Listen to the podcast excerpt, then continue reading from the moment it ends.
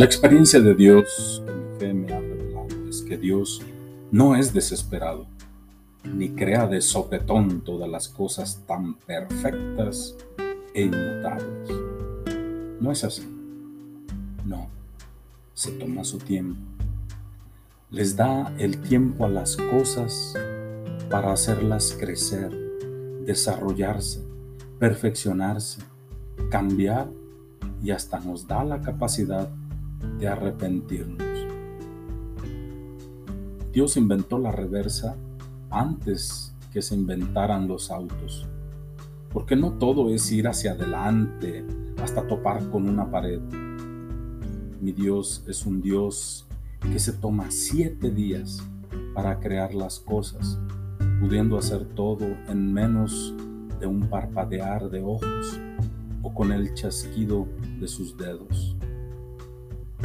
Entiendo con el paso de mis años que a mi Dios le gustan los procesos lentos y frustrantes, más que cumplir cabalmente sus propias metas en tiempo y forma.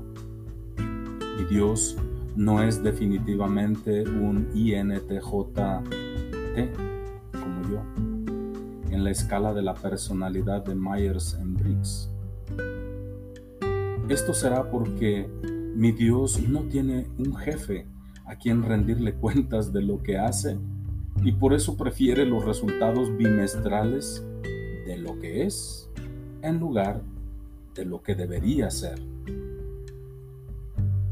Sabe que cada semilla puede dar el 30, 60 o incluso el 100%, como lo confirmamos en Mateo 13, versículo 8 y se conforma con eso.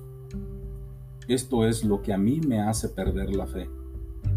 Pero entiendo que si Dios me hizo un misionero con la personalidad más rara del universo, es porque debo ser sal de la tierra y no caldo de gallina vieja que ni los gavilanes polleros gustan probar. Confrontar Mateo 5, 13 al 16.